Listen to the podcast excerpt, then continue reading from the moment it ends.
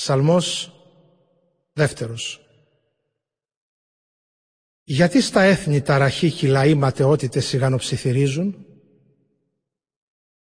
Τις γης οι βασιλιάδες εισπυρώθηκαν και οι άρχοντες μαζεύτηκαν ενάντια στον Κύριο, στον εκλεκτό του ενάντια και σκέφτονται. Ας πάσουμε τα δεσμά τους, τις αλυσίδες τους ας τις αποτινάξουμε.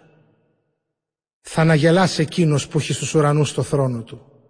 Θα τους χλεβάσει ο Κύριος.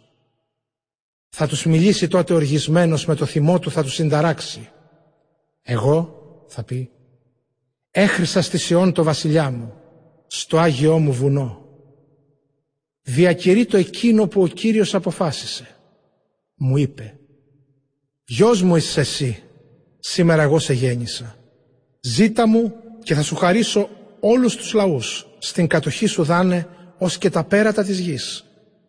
Με σιδερένιο χέρι θα τους κυβερνήσεις. Θα τους συντρίψεις σαν να ήταν καμωμένοι από πυλό. Τώρα λοιπόν, συνετιστείτε βασιλιάδες. Του κόσμου κυβερνήτες διδαχτείτε.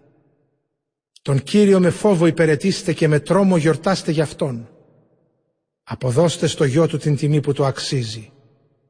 Αλλιώς θα οργιστεί και θα χαθείτε από τη ζωή στο δρόμο, γιατί ο θυμός του θα ξεσπάσει. Μακάρι όσοι προσφεύγουν σε Αυτόν.